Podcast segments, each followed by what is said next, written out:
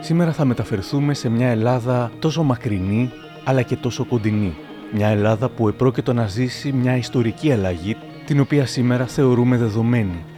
Καλώς ήρθατε στην Ελλάδα του 1986. Γκαρσόν, λεκιάστηκα. Και εγώ προτιμώ τη γυναίκα.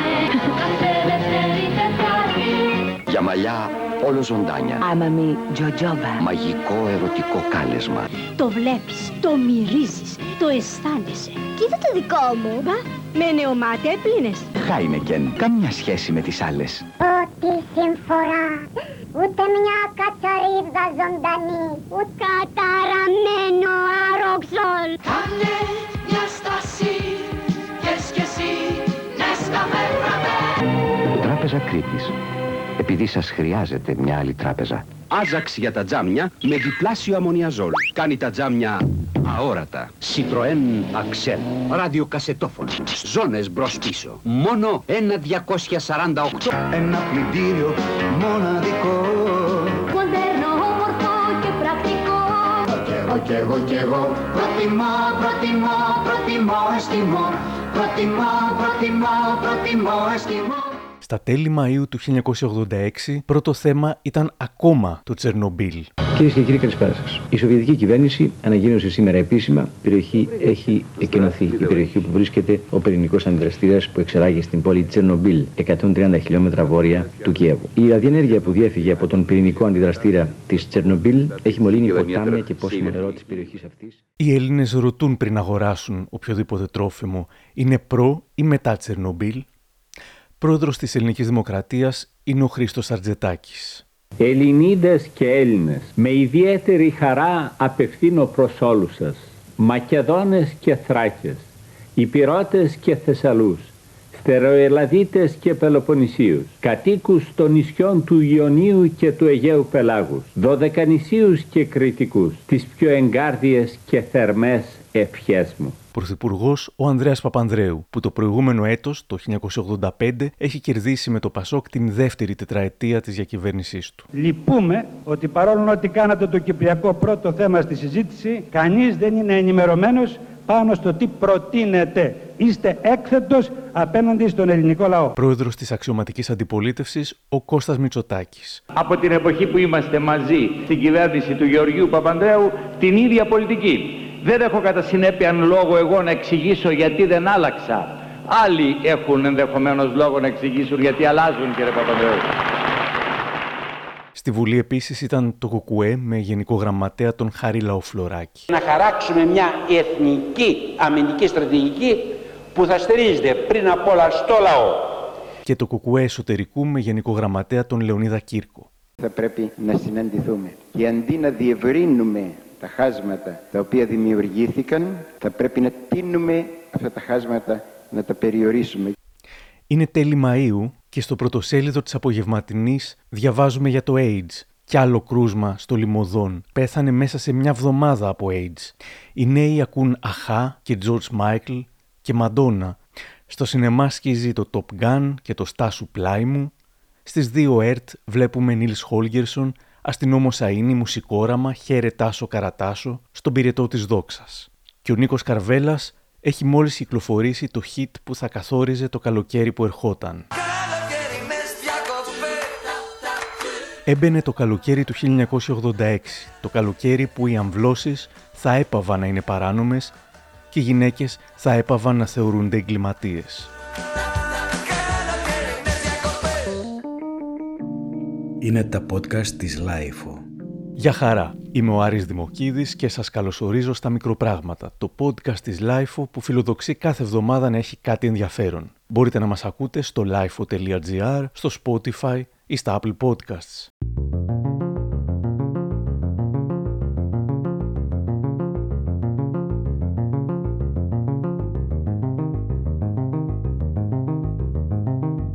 Για να μιλήσουμε για τις αμβλώσεις στην Ελλάδα πρέπει να μπούμε στη μηχανή του χρόνου για ένα μικρό ταξιδάκι στην αρχαία Ελλάδα, σχεδόν 2.500 χρόνια πριν. Το πρόβλημα του ελέγχου των γεννήσεων στην αρχαία Ελλάδα ήταν έντονο στις περιπτώσεις πορνείας. Εκτός από μάγια και φυλαχτά, γνώριζαν το πεσάριουμ, ένα ξύγκι διαποτισμένο με νήτρο, ανθρακική σόδα ή ποτάσα, μαζί με άλλες σπερματοκτόνες ουσίες, το τοποθετούσαν στη μήτρα. Τι γινόταν όμως στην περίπτωση που η όποια προφύλαξη αποτύχανε, μια λύση ήταν η έκτρωση με οδυνηρές συνέπειες για τη γυναίκα. Ο Ιπποκράτης την αποδεχόταν μόνο σε περίπτωση που την επέβαλαν σοβαροί ιατρικοί λόγοι. Ο Ιπποκράτης αναφέρει ως τρόπο πρόκλησης της έκτρωσης και τα δυνατά άλματα. Ο Αριστοτέλης θεωρεί την άμβλωση έγκλημα εφόσον κινείται το παιδί. Αντίθετα, ο Πλάτωνας θεωρεί ότι μόνο μετά τη γέννηση θεωρείται έμψυχος άνθρωπος, άρα τότε πλέον μιλάμε για δολοφονία. Από την αρχαιότητα επιστρέφουμε στη σύγχρονη Ελλάδα και συγκεκριμένα στο 1976, όταν και ιδρύεται επίσημα η Ένωση Γυναικών Ελλάδας, μια αυτόνομη ανεξάρτητη γυναική οργάνωση που ξεκίνησε από μια μικρή ομάδα συνειδητοποιημένων φεμινιστριών με επικεφαλής τη Μαργαρίτα Παπανδρέου. Από την αρχή ήταν μεταξύ άλλων η Κάκια Γεννηματά, η Χρυσάνθη Λαϊού Αντωνίου, η Καλλιόπη Μπουρδάρα, η Μέρη Μωραΐτου και η Μαρία Κυπριωτάκη Περάκη. Στα πρώτα χρόνια λειτουργίας της, η Ένωση έχει να παλέψει με βαθιά ριζωμένες αντιλήψεις για το ρόλο των δύο φίλων στην κοινωνία, αλλά και με τον φόβο των γυναικών ότι ο αγώνας τους θα μπορούσε να φέρει τριβές μέσα στην οικογένεια, ώσπου το 1981 το Πασόκ ανεβαίνει στην εξουσία. Ο νικητής των εκλογών, ο πρόεδρος του Πανελλήνιου Σοσιαλιστικού Κινήματος, κ.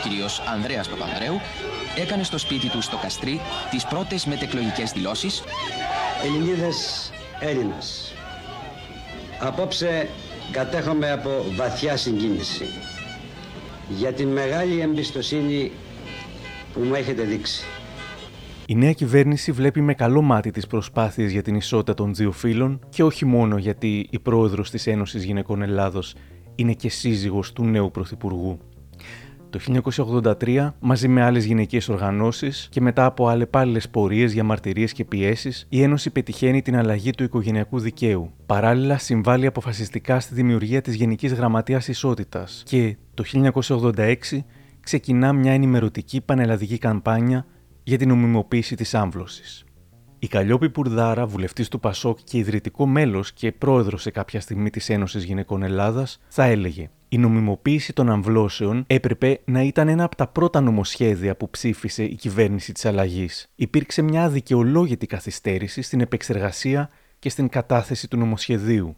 Γιατί όμως πέρασαν τόσα χρόνια μέχρι να γίνει η προσπάθεια για την νομιμοποίηση των αμβλώσεων, Μίλησα σήμερα με την Ζέφη Δημαδάμα. Η δόκτωρ Ζέφη Δημαδάμα είναι μέλος της Κεντρικής Πολιτικής Επιτροπής του ΠΑΣΟΚ, Κινάλ, αντιπρόεδρος γυναικών του Ευρωπαϊκού Σοσιαλιστικού Κόμματος, διδάσκουσα στο Τμήμα Διεθνών Ευρωπαϊκών και Περιφερειακών Σπουδών στο Πάντιο Πανεπιστήμιο και πρόεδρος του Παραρτήματος Αθήνας της Ένωσης Γυναικών Ελλάδας ήταν μια πρωτοβουλία που είχε ξεκινήσει να ζυμώνεται μεταξύ των γυναικών και η Ένωση Γυναικών Ελλάδος είχε ένα πολύ σημαντικό ρόλο προς αυτή την κατεύθυνση. Όμως η κοινή γνώμη δεν ήταν έτοιμη και ούτε τα κόμματα ήταν έτοιμα. Ακόμη δηλαδή και το Πασόκ του Ανδρέα Παπανδρέου με τις αλλαγές στο οικογενειακό δίκαιο, με την προσπάθεια όλη που έγινε για να έχουν οι γυναίκες την ισότητα. Το θέμα των αμβλώσεων παρέμενε μια, μια θολή ε, συζήτηση. Έφτασε το 1986 και το πήρε πάνω της η Μαρία Κυπριωτάκη Περάκη, γιατί πρέπει να της το αναγνωρίσουμε αυτό, ε, ως Υφυπουργός Υγείας και Πρόνοιας, γυναικολόγος, χειρούργος και ίδια, και το έβγαλε από την αφάνεια και το έβγαλε και πολύ επιθετικά. Ε, θα περιμέναμε για εκείνη την εποχή δηλαδή ότι θα έπρεπε να γίνει σε πιο χαμηλούς τόνους, ε, βήμα-βήμα, ότι είναι ένα θέμα που παρέμενε μεγάλο ταμπού, αλλά ίδια ήθελε πια να σοκάρει εισαγωγικά, να το βγάλει μπροστά και αυτό το οποίο τα κινήματα, η Ένωση Γυναικών από το 1976 που ιδρύθηκε και σταδιακά μετά τη δεκαετία του 80 έβαζε πολύ δυναμικά στη συζήτηση, να το φέρει και για ψήφιση η Ένωση Γενικών Ελλάδο το πήρε πάνω της, το Πασόκ, ο Ανδρέο Παπανδρέου, ο Γιώργος Λινιωματά και κυρίως η κυρία Κυπριωτάκη έβαλαν στη συζήτηση ένα πολύ μεγάλο ζήτημα που δεν πέρασε ανέμακτα, ε, αλλά με πολλές συγκρούσεις. Έπρεπε να γίνει όμως. Είχαμε ήδη καθυστερήσει, όπως είπατε. Γιατί όμως δεν γνωρίζουμε όλοι την Μαρία Κυπριωτάκη Περάκη; Στα 30 και χρόνια που πέρασαν από τότε που έπαψε να είναι βουλευτής, αναφέρθηκε ελάχιστα Βέβαια, μέσα σε λίγες μέρες έγινε, χάρη στα κοινωνικά δίκτυα, ξαφνικό viral. Ο Βαγγέλης Τσόγκας ήταν αυτός που την έφερε στην επικαιρότητα 36 χρόνια μετά την ψήφιση του νομοσχεδίου, όταν το ανώτατο δικαστήριο των ΗΠΑ με μια σοκαριστική απόφαση άνοιξε το δρόμο για την άμεση απαγόρευση των αμβλώσεων σε δεκάδες πολιτείες της Αμερικής. Ο κύριος Τσόγκας, επικοινωνιολόγος στο επάγγελμα και στενός συνεργάτης του Προέδρου του Πασόκ Νίκου Ανδρουλάκη, ανέβασε μια φωτογραφία της Κυπριωτάκη Περάκη και έγραψε «Το Μάιο του 1986 ήταν μια γυναίκα από το Ηράκλειο, η Μαρία Κυπριωτάκη, τότε υφυπουργός Υγείας, που εισηγήθηκε στη Βουλή τον νόμο για την αποποινικοποίηση της άμβλωσης.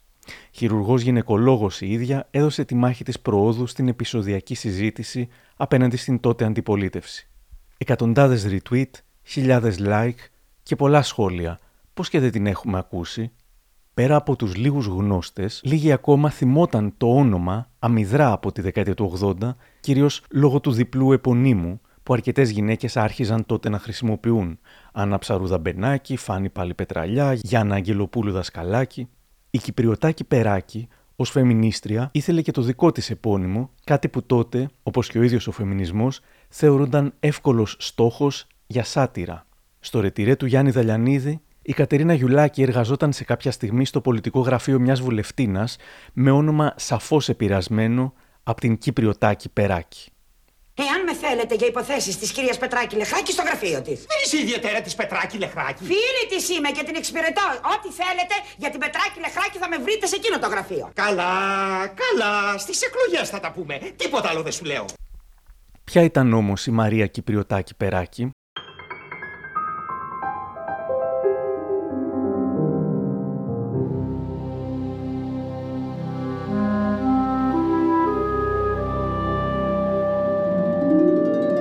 Η ψηφιακή εποχή δεν φέρθηκε καλά στην Κυπριωτάκη Περάκη. Οι αναφορές για αυτήν απειροελάχιστες. Δεν σώζεται ούτε η φωνή της. Οι φωτογραφίες είναι σε χαμηλή ανάλυση και τόσες λίγες που φτιάχνοντας το ηχητικό ντοκιμαντέρ αυτό δεν ήμασταν καν σίγουροι αν η φωτογραφία που θα βάζαμε ως εξώφυλλο θα ήταν όντως μια δικιά της. Για βίντεο ούτε λόγος. Έψαξα στο Εθνικό Οπτικοακουστικό Αρχείο και ενώ υπάρχουν 10 αποτελέσματα σε όλα τα βίντεο αναφέρεται επειδή υπάρχει σαν κομπάρσος στο πλήθος. Ανάμεσα σε 50 άτομα διακρίνεται και αυτή.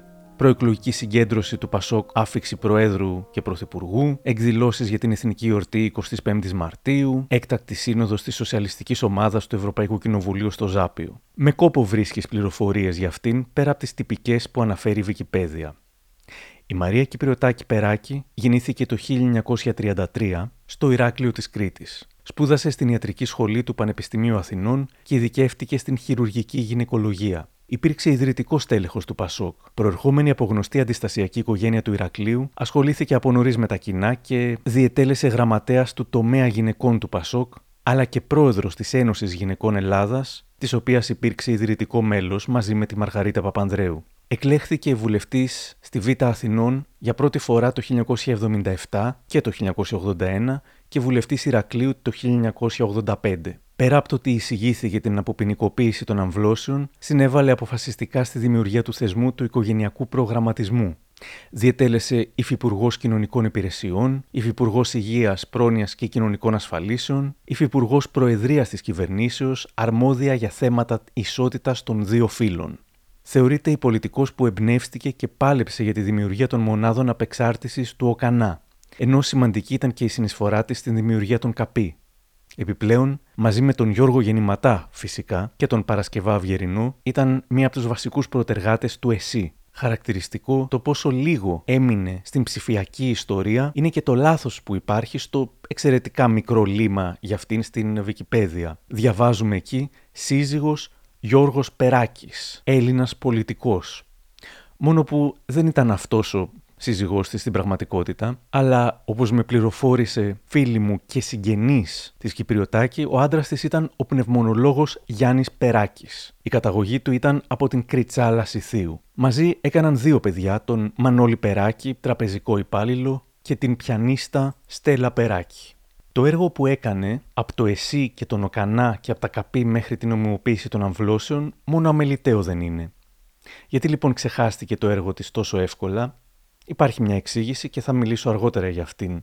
Πάντως, η τακτική της στα τέλη Μαου και αρχές Ιουνίου του 1986, όταν συζητήθηκε δηλαδή το νομοσχέδιο στη Βουλή, ήταν όντως επιθετική και δυναμική.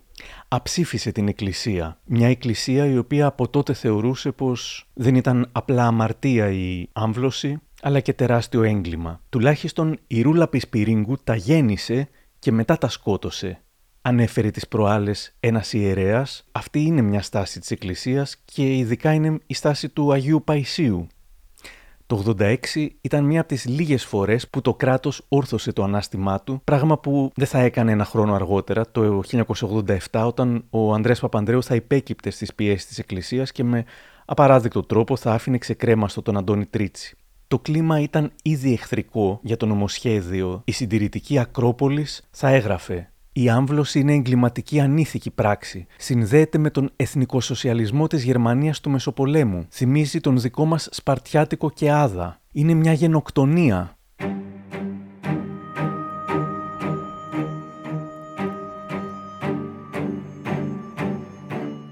Στην πραγματικότητα, παρότι οι αμβλώσεις ήταν παράνομες, σύμφωνα με τις πιο συντηρητικές εκτιμήσεις, στην Ελλάδα γίνονταν κάθε χρόνο 100.000 μέχρι 350.000 αμβλώσεις. Η άμβλωση, θα έγραφε η Αυγή, είναι ίσως η πιο νόμιμη παρανομία. Ας πούμε, το 1974 καταδικάστηκαν για αυτήν 8 άτομα και ανάλογα ασήμαντες έως μηδαμινές είναι οι καταδίκες και όλα τα μεταγενέστερα χρόνια. Δηλαδή υπήρχε μια τεράστια υποκρισία και μέγας στουρθοκαμιλισμός. Όσοι ήταν εναντίον των αυλώσεων, ποτέ δεν απέτησαν να εφαρμοστεί ο νόμος που υπήρχε, ποτέ δεν ζήτησαν φυλακίσεις των γυναικών που έκαναν παράνομα εκτρώσεις, ποτέ δεν απέτησαν συλλήψεις και δικαστικές καταδίκες των γιατρών που παρανομούσαν. Δεν είχαν πρόβλημα να γίνονται όλα στα κρυφά. Ήταν OK με έναν νόμο που δεν εφαρμοζόταν. Όμως ξύπνησαν ξαφνικά όταν αυτό που ήδη συνέβαινε θα νομιμοποιούνταν και θα γινόταν πλέον με ασφάλεια. Ρωτώ σχετικά την κυρία Ζέφη Δημαδάμα, που όπως είπα είναι, όπως υπήρξε και η Κυπριωτάκη Περάκη, μέλος του Πασόκ, αλλά και υψηλό βαθμό μέλος της Ένωσης Γυναικών Ελλάδος. Ε, κοιτάξτε, υπήρχε μια άτυπη συμφωνία ότι αυτά γίνονται, ξέρετε, το γνωστό που δυστυχώς έχουμε και εμείς οι Έλληνες και οι Ελληνίδες, το βάζουμε κάτω από το χαλί. Το ξέρουμε, αλλά σιωπούμε.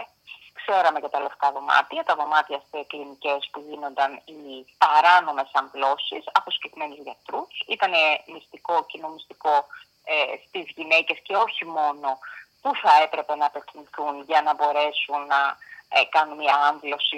Και προσέξτε, όπως είπε και ο Γιώργος Γεννηματά στη Βουλή, αυτό είναι κάτι το οποίο το είχαν ως πλεονέκτημα στα χέρια τους οι γυναίκες οι οποίες είχαν χρήματα, ήταν τη ανώτερη τάξη, γιατί μπορούσαν να πάνε στην κλινική και να κάνουν κάτι με μεγαλύτερη ασφάλεια από αυτές οι οποίες ήταν φτωχότερες, δεν είχαν τέτοια πρόσβαση και πρέπει να πάνε σε ένα μικρό δωμάτιο υπόγειο που με αδιανόητες και απάνθρωπες συνθήκες θα προχωρούσαν σε μια ε, έκτρωση, σε μια άμβλωση, η οποία θα έθετε τις περισσότερες φορές αυτές τις παράνομες αμβλώσεις των υπογείων που γίνονταν από κρεμάστρες μέχρι απαράδεκτα εργαλεία, θα σήμαιναν είτε την απώλεια ζωής της γυναίκας, είτε τον τραυματισμό των γενικών οργάνων. Άρα, ναι, υπήρχε αυτό, μια άτυπη συμφωνία, μια ομερτά, η οποία έπρεπε να σταματήσει. Ενώ λοιπόν τόσα χρόνια δεν αντιδρούσε κανείς για τις παράνομες, τώρα θα αντιδρούσαν πολύ για τις νόμιμες αμβλώσεις. Με πρώτη από όλες την συντηρητικότερη από ό,τι σήμερα, που είναι υπέρ των αμβλώσεων, Νέα Δημοκρατία. Η προθυμία των βουλευτών να τοποθετηθούν επί του θέματος 43 βουλευτές είχαν ζητήσει να μιλήσουν για τις αμβλώσεις, κρίθηκε έως και ύποπτα υπερβολική. Ο δημοσιογράφος Κώστας Μανιάτης ανέτρεξε πριν από μερικά χρόνια σε άρθρα και ρεπορτάζ από 12 διαφορετικές εφημερίδες της εποχής, συντηρητικές, κυβερνητικές, αντιπολιτευτικές αλλά και κίτρινες, και ένα περιοδικό, τον Ταχυδρόμο, και κατάφερε να συγκεντρώσει ένα υλικό ικανό για να συνθέσει το κλίμα που κυριάρχησε εντός και εκτός Βουλής από τα σημαίνοντα πρόσωπα της εποχής. Μίλησα σήμερα με τον Κώστα Μανιάτη και τον ρώτησα τι τον ενέπνευσε για να κάνει αυτό το ρεπορτάζ στο One Man και τι του είχε κάνει περισσότερη εντύπωση κατά την έρευνά του. Ε, την έρευνα αυτή την έκανα πριν από τρία χρόνια περίπου. Ήταν νομίζω το Μάιο του 19, γιατί τότε ανακοινήθηκε κάπως το θέμα, επειδή οι νομοθέτες στην Αλαμπάμα είχαν ψηφίσει ένα νομοσχέδιο που θα απαγόρευε την άμβλωση ακόμα και σε περιπτώσεις βιασμού και αιμομηξία. Βέβαια, έχει κάνει μεγάλη εντύπωση τότε, γιατί δεν ξέραμε γιατί μας περίμενε σήμερα. Και είχε προκαλέσει και πολλές συζητήσεις και εδώ στην Ελλάδα, δηλαδή είχε περάσει στο δημόσιο διάλογο. Οπότε δημιουργήθηκε μέσα μου μια απορία. Δεν έβρισκα και πολλά πράγματα στο Ιντερνετ για το πότε νομιμοποιήθηκαν οι αμβλώσεις, για τις συζητήσεις που είχαν γίνει στη Βουλή και όλα αυτά. Και αποφάσισα να ψάξω μόνος μου σε παλιές εφημερίδες. Κοίτα, μου έκαναν πολλά πράγματα εντύπωση. Ε, τώρα να σου πω εντάχει, μου έκαναν εντύπωση γυναίκες που ψήφισαν κατά. Όπως για παράδειγμα η Φάνη Πάλι Πετραλιά, που μάλιστα είχε πει και το φοβερό ότι υπάρχει ο κίνδυνος ε, οι αμβλώσεις να γίνουν σπορ. Μου έκανε εντύπωση όμως και ο Μανώλης Γκλέζος που ψήφισε κατά, παρότι ήταν συνεργαζόμενος τότε με το Πασόκ. Βέβαια αυτός ψήφισε κατά με ένα άλλο σκεπτικό, καμία σχέση με εκείνο της ε, κυρίας Πετραλιά. Και ο πρόεδρος της Δημοκρατίας τότε είχε, είχε ψηφίσει κατά, ο Σαντζετάκη. Αυτό δεν έκανε και πολύ εντύπωση. Βέβαια, μου έκαναν και πολύ αρνητική εντύπωση οι γελιογραφίε της εποχής. Σήμερα θα θεωρούνταν απαράδεκτες. Έχω μία μέσα στο θέμα για ποιον θέλει να δει. Ήταν πολύ σκληρή η γλώσσα, πολύ σκληρές εκφράσεις. Δεν ξέρω αν θα γελούσε κανείς σήμερα με αυτές. Δεν ξέρω αν γελούσαν καν τότε. Αλλά πιστεύω ότι αν κάποιος έφτιαχνε κάτι αντίστοιχο σήμερα χρησιμοποιώντας τις εκφράσεις και τα punchlines εκείνης της εποχής, θα είχε φάει σήμερα cancel μέσα σε τρία λεπτά και μάλλον ε, σωστά.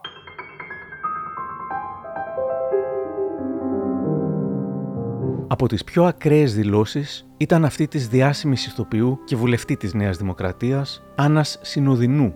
Η Άννα Συνοδεινού είπε μέσα στη Βουλή «Είμαι βέβαιη ότι όταν θα τους εξηγηθούν ορισμένα πράγματα, οι γυναίκες θα αλλάξουν πλώρη γιατί πιστεύω ότι αγαπάνε την Ελλάδα και στο βάθος τους είναι γυναίκες που δεν θέλουν μέσω του φεμινισμού ανταγωνισμό με τον άντρα τους. Η νομιμοποίηση των αμβλώσεων είναι μια πράξη δικτατορική είναι μια απόφαση που ταιριάζει σε ένα άλογο όν, δηλαδή σε ένα ζώο. Και το Πασόκ, τις γυναίκες, τις Ελληνίδες, από ελεύθερο άνθρωπο τις καθιστά ζώα με αυτόν τον νόμο. Προσβάλλει τη γυναίκα γιατί την εντάσσει στην κατηγορία του κτίνους που συλλαμβάνει το μωρό για χάρη μόνο του ερωτικού οργασμού της. Και μόνο μετά όταν καταστρέφει μονομερός το προϊόν αυτής της ερωτικής πράξεως, αισθάνεται απελευθερωμένη γιατί έκανε με λίγα λόγια το δικό της υπήρχαν και κάποιοι βουλευτές οι οποίοι ήταν συνεργαζόμενοι με το Πασόκ, όπως ο πρόεδρος της ΕΔΙΚ Ιωάννης Ζήγδης, που καταψήφισαν το νομοσχέδιο. Εμέσως το νομοσχέδιο, λέει ο Ζήγδης τότε, δέχεται τις εξωσυζυγικές σχέσεις της συζύγου, διότι όταν η σύζυγος μπορεί να αποφασίσει μόνη της για μια έκτρωση χωρίς τη συγκατάθεση του συζύγου, ενός εμβρίου το οποίο συνελήφθη εκτός της συζυγικής παστάδας, Βεβαίως, κατά κάποιον τρόπο, εμέσως της αναγνωρίζεται ένα τέτοιο δικαίωμα. Ζητά δημοψήφισμα για να σεβαστεί το Κοινοβούλιο την ευαισθησία της Εκκλησίας και των διαφόρων οργανώσεων. Είναι ειδικό έγκλημα, λέει, και όχι ανθρωποκτονία. Ζητώ δημοψήφισμα για τις αμβλώσεις. Και ο επίσης συνεργαζόμενος με το Πασόκ και πρόεδρος της ΕΔΑ, Μανώλης Γλέζος, καταψηφίζει το νομοσχέδιο τασόμενος κατά των αμβλώσεων αλλά και κατά της ποινικοποίησης των αμβλώσεων. Ταυτόχρονα ζήτησε την προστασία της εγγύου γυναίκας αλλά και την νομοθετική κατοχήρωση της προστασίας του εμβρίου. Επίσης, και ο ανεξάρτητος βουλευτής επικρατείας του Πασόκ και επικεφαλής του κόμματος Χριστιανική Δημοκρατία καταψηφίζει το νομοσχέδιο λέγοντας «Αν ζούσαμε στην εποχή που ήταν τα Σόδομα και τα Γόμορα, θα υποστηρίζαμε την νομική κάλυψη του σοδομισμού επειδή είχε πάρει έκταση και το εδέχετο η κοινωνία». Ο Ιωάννης Καραβατζής της Νέας Δημοκρατίας λέει Εάν προοδευτικός είναι αυτός ο οποίος είναι υπέρ των αμβλώσεων, υπέρ της μοιχείας, της αθεία ή του πολιτικού γάμου, του ελεύθερου έρωτα ή της εξωγαμιαίας σχέσεως των παιδιών, έτσι οδηγούμαστε στην αναρχία, στην εγκληματικότητα, στην τεμπελιά, στην αμορφωσιά, στην διάλυση της οικογένειας κλπ.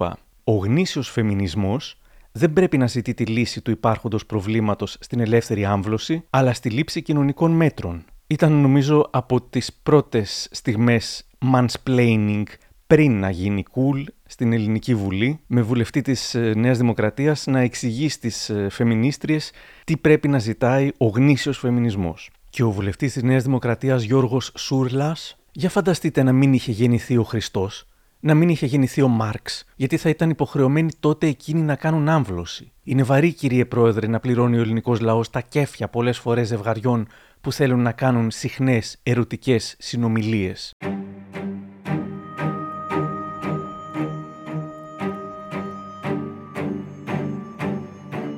Τη μέρα που ξεκινάει η συζήτηση, στα θεωρία της Βουλής βρίσκονται πολλές γυναίκες για να την παρακολουθήσουν. Η συντηρητική εφημερίδα Βραδινή το σχολιάζει ως «Γυναίκες κατέλαβαν τη Βουλή για τις αμβλώσεις», ενώ η Εθνική Αντιπροσωπεία συζητούσε το σχετικό νομοσχέδιο που επιτρέπει τις αμβλώσεις μέχρι την 12η εβδομάδα της κοίησεως.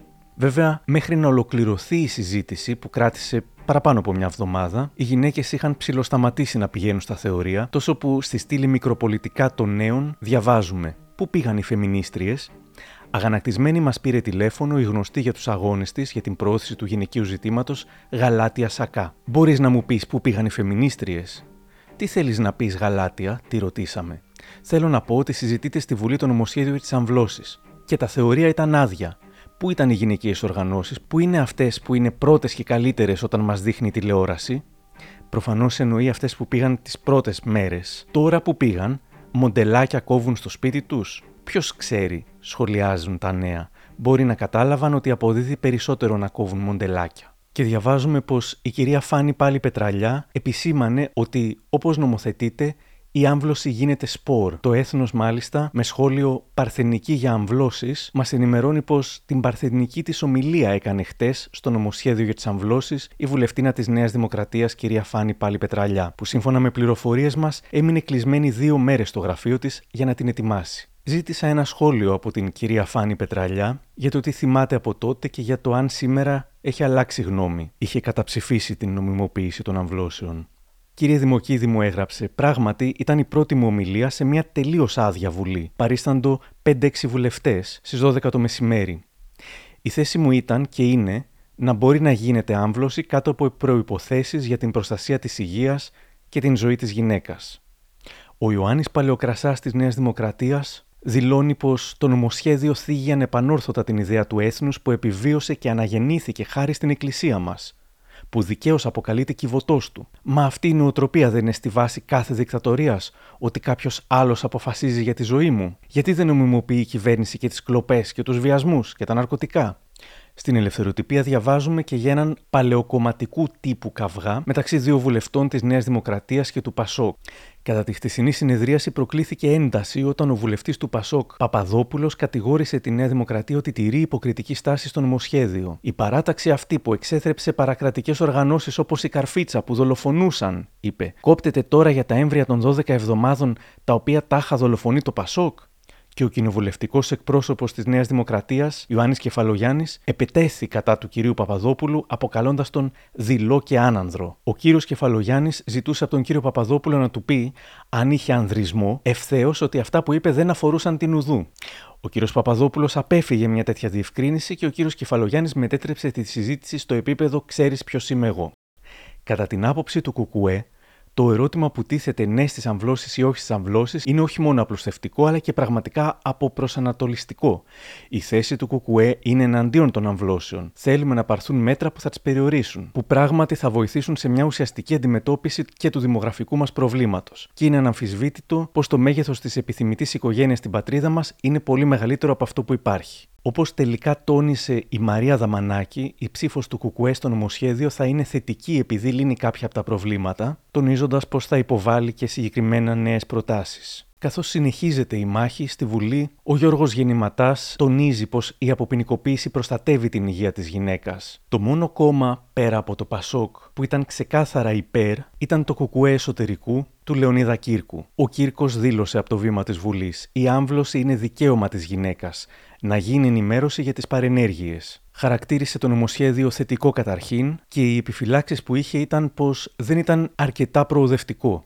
Η απόφαση για το αν και πότε μια γυναίκα θα κάνει παιδί τόνισε ο κύριος Κύρκος, πρέπει να αποτελεί ελεύθερη εκλογή της ίδιας και όχι αποτέλεσμα κοινωνικών και ηθικών καταναγκασμών. Απουσιάζει, λέει, από το νομοσχέδιο η παράλληλη υποχρέωση του κράτους να συμβάλλει στη μείωση του αριθμού των αμβλώσεων μέσα από την συστηματική και υπεύθυνη πληροφόρηση για την αντισύλληψη. Διαιωνίζει ουσιαστικά το νομοσχέδιο το παράνομο καθεστώς των αμβλώσεων για τις ανήλικες γυναίκες με την απέτηση για συνένεση του γονέα. Μα εφόσον η ανήλικη θα πρέπει να έχει τη συγκατάθεση των γονιών της, αυτό θα διαιωνίζει στην πραγματικότητα το παράνομο καθεστώς αμβλώσεων, καθώς αποκλείεται η ίδια να το αποκάλυπτε στους γονείς της, θα πει ο Κύρκος.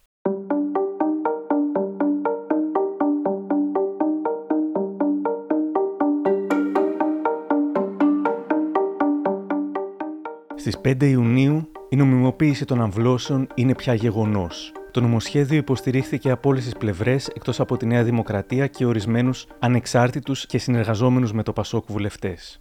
Πώς φαίνονταν όλα αυτά όμως σε μια έφηβη εκείνης της εποχής, ρώτησα τη φίλη μου Νατάσα Σιλιγνάκη που ήταν 15 ετών εκείνο το καλοκαίρι. Το 86 που ψηφίστηκε το, ο νόμος για την ομοιομοποίηση των αμβλώσεων ήμουν 15 χρονών έφηβη. Ό,τι ήξερα ως τότε ήταν από μισόλογα που, είχα που είχε πιάσει ταυτή μου από κουβέντες των μεγάλων για γνωστές τους περιπτώσεις που είχαν μείνει έγκυες εκτός γάμου και έπρεπε να ρίξουν το παιδί γιατί φοβόντουσαν το σκάνδαλο. Και τελικά είχαν κινδυνέψει να πεθάνουν ή και είχαν πεθάνει σε παράνομες ε, επεμβάσεις ή από διάφορα ματζούνια και βοτάνια που κατάπιναν για να πετύχουν την έκτρωση ή είχαν, ακόμα και αν είχε γίνει επιτυχημένη η επέμβαση, πολλές γυναίκες τότε δεν μπορούσαν να ξανακάνουν παιδιά. Γενικά βέβαια ήταν ένα θέμα που δεν κουβεντιαζόταν ανοιχτά, ήταν ταμπού και με το νομοσχέδιο και τη δημοσιότητα που είχε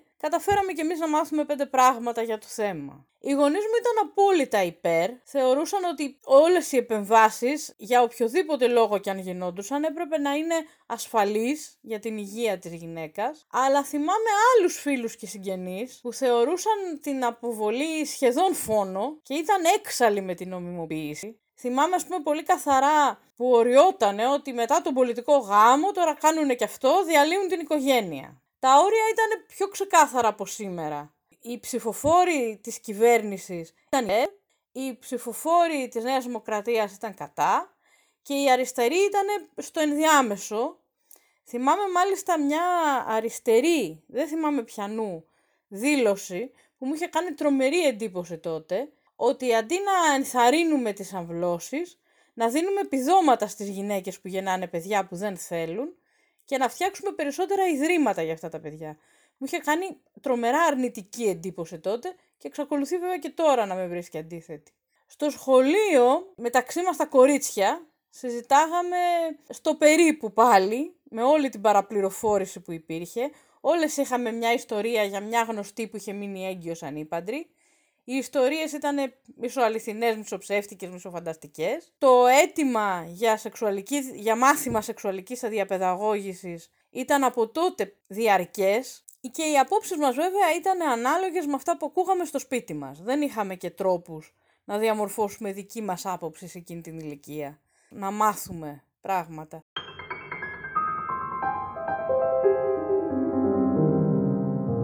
Το θέμα της υπογεννητικότητας συζητιόταν και τότε και τώρα. Η Ακρόπολης θα έλεγε τι ωφελεί να επισημαίνει ο κύριος Πρωθυπουργός μας με ιδιαίτερη ανησυχία των εξανατολών κίνδυνο όταν με τον παρόντα αριθμό πολλαπλασιασμού των Τούρκων προβλέπεται το 2025, σε 40 δηλαδή χρόνια από τώρα, να έχουν φτάσει τα 99 εκατομμύρια. Δεν θα χρειαστεί να πολεμήσουν οι Τούρκοι για να καταλάβουν την Ελλάδα. Απλούστατα η Ελλάδα θα είναι ερημωμένη από κατοίκους και θα έχει δημιουργηθεί ανάγκη κάποιοι να την επικίσουν. Την ίδια μέρα, η Υφυπουργός Υγείας και Πρόνοιας Μαρία Κυπριωτάκη Περάκη επιτέθηκε σε όσους υποστήριζαν υποκριτικά ότι οι αμβλώσεις χειροτερεύουν το δημογραφικό πρόβλημα, ρωτώντας τους: Γιατί δεν κάνετε τότε περισσότερα παιδιά; Ένα πρόσφατο σχόλιο που είδα, το Πασόκ ναι έλυσε το θέμα των εκτρώσεων χάρη στην αμερικανικής καταγωγής Μάργαρετ Παπανδρέου και άνοιξε το θέμα της υπογεννητικότητας χάρη στην ίδια.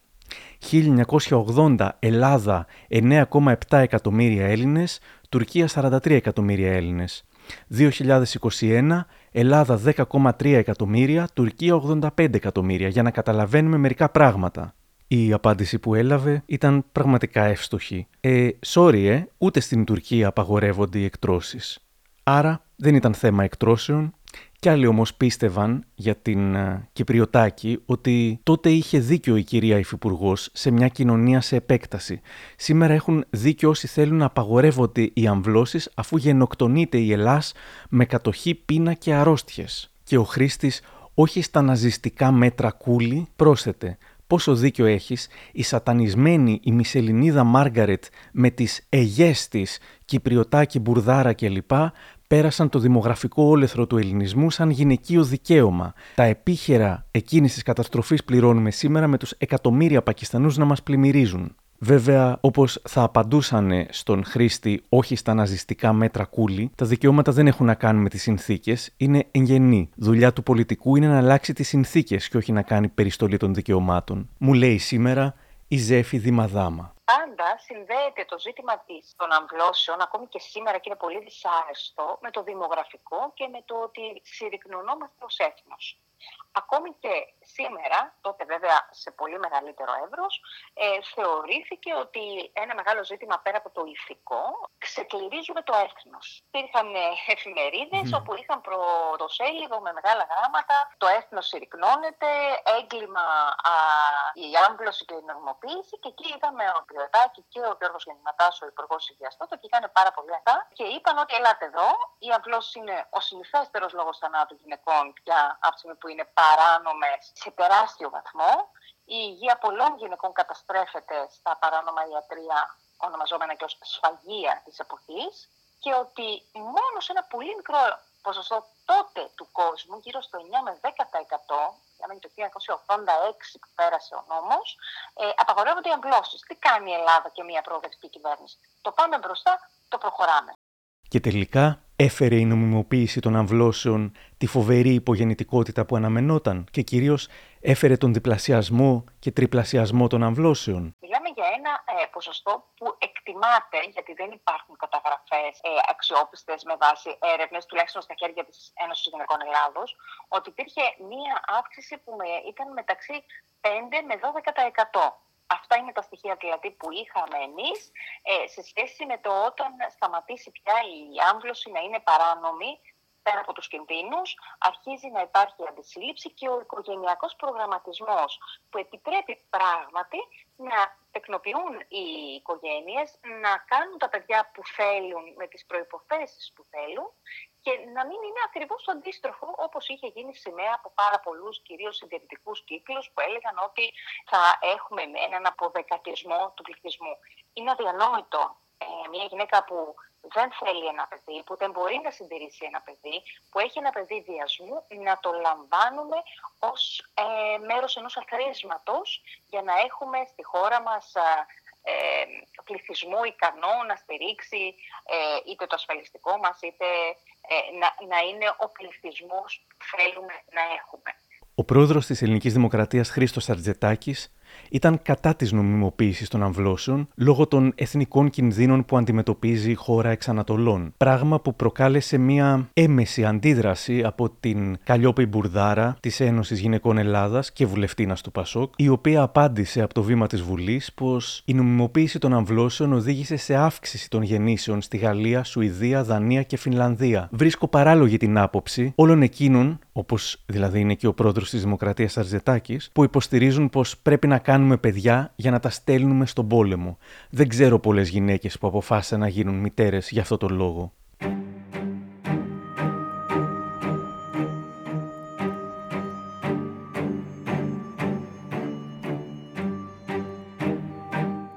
Η Κυπριωτάκη Περάκη τελείωσε τη βουλευτική της θητεία το 1989. Διετέλεσε διοικήτρια του ΟΓΑ στην τελευταία κυβέρνηση του Ανδρέα Παπανδρέου από το 1993 ως το 1996. Πολύ μεγάλη πολιτικός εκτός από γιατρός, σχολίαζε κάποιος σήμερα. Βέβαια, ξεχνάνε κάποιοι ότι από το 1996 και μετά μπήκε στο περιθώριο. Η Κυπριωτάκη Περάκη πέθανε τον Φεβρουάριο του 2015. Ήταν 82 ετών κάτω από ένα κείμενο που εκθίαζε την προσφορά της στις γυναίκες, μία εκπαιδευτικός ονόματι Ασπασία Κολσιδοπούλου έγραψε «Δεν συμφωνώ, πού βρίσκεται τώρα η κυρία, ε, η, η οποία είναι νεκρή εδώ και 7 χρόνια; Πού βρίσκεται τώρα η κυρία, γιατί έχουμε τόσες πολλές εκτρώσεις» Η Τόνια Γιωβάνη της απάντησε «Η κυρία βρίσκεται στη μνήμη και στην ευγνωμοσύνη όσων γυναικών επέλεξαν να διακόψουν μια κοίηση και το έκαναν νόμιμα, δωρεάν και με νοσοκομιακή φροντίδα και όχι κρυφά με αμφίβολες μεθόδους. Οι χιλιάδες εκτρώσεων οφείλονται στους χριστιανοταλιμπάν που διαπότισαν μια κοινωνία με υποκρισία και ενοχές και δεν άφησαν και δεν αφήνουν να διδαχθεί η σεξουαλική αγωγή στα σχολεία μας, σοβαρά και συστηματικά. Και η δημοσιογράφος και ανταποκρίτρια στη Γαλλία Θωμαής Παπαϊωάννου έγραψε «Όπως και στην Ελλάδα με την Κυπριωτάκη Περάκη και στη Γαλλία γυναίκα ήταν. την αποδοκίμασαν στη Βουλή, την έκαναν να δακρύσει. Ήταν η Σιμών Βέιλ, όμορφη, έξυπνη, μορφωμένη γυναίκα που έζησε την απόλυτη φρίκη στο Auschwitz. Κάθε λέξη της, κάθε φράση της ισχύει και σήμερα. Monsieur le Président, Mesdames, Messieurs les députés, pour proposer aux élus de la nation une profonde modification de la législation sur l'avortement. Είναι λιμένο το θέμα σήμερα. Ο Νίρος στο Twitter έγραψε «Πάντως είμαστε τυχεροί γιατί η χώρα έχει κλείσει το θέμα της άμβλωσης νομικά και σαν κοινωνία από το 1986. Και σήμερα δεν τίθεται καν θέμα αλλαγής ούτε από την πολιτεία ούτε από την κοινωνία. Πέρα από μερικούς γραφικούς, το θέμα είναι απλά μια αφορμή για καυγά. Ευτυχώς. Φαινομενικά έχει δίκιο. Ακόμα και η Νέα Δημοκρατία που το 86 καταψήφισε το νομοσχέδιο είναι υπέρ του δικαιώματος στην άμβλωση. Όμως άλλοι δεν είναι σίγουροι ότι το έχουμε κλείσει οριστικά. Ο Νίρος έλαβε απαντήσεις όπως «Μερικοί γραφικοί, θύμισέ μου, αυτό δεν λέγαμε και για τους χρυσαυγίτες πριν καμιά δεκαπεντάρια χρόνια» και λιμένος στη χώρα που εν μέσω πανδημίας συζητούσε αν ο ιός κολλάει με το κουταλάκι της θείας κοινωνίας. Και για πολλά ζητήματα το πίστευα αυτό που λες. Από το 2010 και μετά όμως η πραγματικότητα δυστυχώς με διέψευσε. Το τίμημα της ελευθερίας είναι η διαρκής εγρήγορση. Πιστεύω ότι έχουμε χαλαρώσει και μια σειρά θεμάτων μένουν αναπάντητα. Ε, αυτά θα τα βρούμε μπροστά μας. Και πριν περάσουν πολλές μέρες από την απόφαση του Ανωτάτου Δικαστηρίου στη ΣΥΠΑ, ο Κυριάκος Βελόπουλος, πρόεδρος του κόμματος Ελληνική Λύση, ζητά δημοψήφισμα για τις αμβλώσεις και δηλώνει «Όσοι είναι υπέρ των εκτρώσεων έχουν ήδη γεννηθεί». Του απάντησε στο Twitter ο λογαριασμός PharmaChief. Κατά έναν περίεργο τρόπο και όσοι λένε τέτοιες μαλακίες έχουν γεννηθεί. Η Νατάσα Σιλιγνάκη ήταν 15 ετών όταν αποποινικοποιήθηκαν οι αμβλώσεις. Σήμερα τι πιστεύει; Σήμερα που το βλέπω 30 τόσα χρόνια μετά, είναι φυσικά η άποψή μου πως πολύ καλά έκαναν τότε και τις νομιμοποίησαν. Θεωρώ πως σήμερα δεν θα έπρεπε καν να γίνεται κουβέντα για την νομιμοποίηση των αμβλώσεων. Θα έπρεπε να θεωρείται αυτονόητο δικαίωμα των γυναικών. Θεωρώ όμως ότι είναι πάρα πολύ λίγη η ενημέρωση για τους τρόπους αντισύλληψης. Για το να προλάβουμε δηλαδή τις αμβλώσεις. Η άμβλωση δεν είναι τρόπος αντισύλληψης. Είναι το έσχατο μέσο. Το 2022 υπάρχουν ασφαλέστατοι τρόποι αντισύλληψης και για τις γυναίκες και για τους άντρες. Και νομίζω ότι εκεί θα έπρεπε να επικεντρώσει κανείς την ενημέρωση στους νέους. Αν κάτι καλό έγινε στην Ελλάδα με όλη αυτή την κουβέντα ξανά για τις αμβλώσεις, είναι πως έμαθε πολύ περισσότερος κόσμος για την Κυπριωτάκη Περάκη. Η Αναστασία Γούλη έγραψε «Ήταν γιατρός μου σπουδαία γιατρός, μα πάνω απ' όλα άνθρωπος. Ήρθε στη ζωή μου σε μια δύσκολη στιγμή. Όταν ο άντρας μου την ρώτησε μετά τη γέννηση της κόρης μου τι της οφείλουμε, είπε τίποτα. Εγώ σε αυτό το τρομαγμένο κορίτσι έκανα το χρέος μου. Είχα ηθική υποχρέωση να την βοηθήσω. Και κάποιο σχολίασε. Και μιας και πάμε 100 χρόνια πίσω, θα πρέπει να ξαναθυμηθούμε ότι οι πολιτικοί δεν ήταν όλοι μπιπ, αλλά κάποιοι πάλευαν για τα αυτονόητα άξια μνήας η Κυπριωτάκη και κρίμα που δεν την ήξερα τόσο καιρό. Για τη σημαντική πρακτική κληρονομιά της Κυπριωτάκη Περάκη ρώτησα την Ζέφη Δημαδάμα. Πραγματικά η Μαρία Κυπριωτάκη Περάκη ήταν ένας άνθρωπος ο οποίος καθόρισε τα γυναικεία ζητήματα, όχι μόνο για την αποποινικοποίηση των αμβλώσεων, που ε, νομίζω είναι το κορυφαίο ζήτημα που έχει ταυτιστεί με την ίδια, αλλά δεν το θυμόμαστε δυστυχώς. Λέω δυστυχώς γιατί ξέρετε πρέπει να αναγνωρίσουμε τον ρόλο του καθενός και θεσμικά στην κυβέρνηση στην Βουλή, αλλά και στους αγώνες που έκανε η ίδια στον, στην Ένωση Γυναικών Ελλάδος ως πρόεδρος και στον τομέα γυναικών του κόμματος στο ΠΑΣΟ που έχουμε δώσει από αυτή τη θέση και εμείς πολλούς αγώνες. Εκείνη λοιπόν την περίοδο ως γυναικολόγος, χειρούργος μάχημη είχε ζήσει από κοντά τα ζητήματα που σχετίζονται γενικότερα με τη γυναίκα και η υγεία.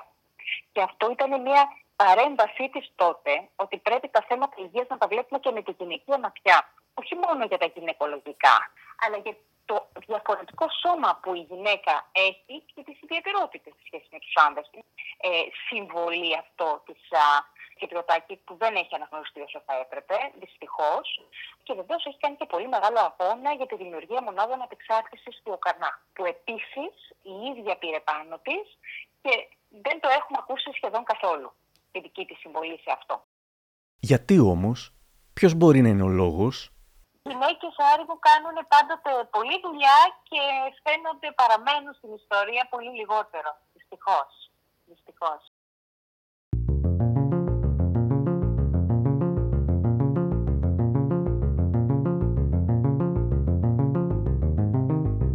Κάπου εδώ τελειώσαμε. Αν θέλετε να μας ακούτε, μπορείτε να μας ακολουθήσετε στο Spotify, τα Apple ή τα Google Podcasts. Γεια χαρά!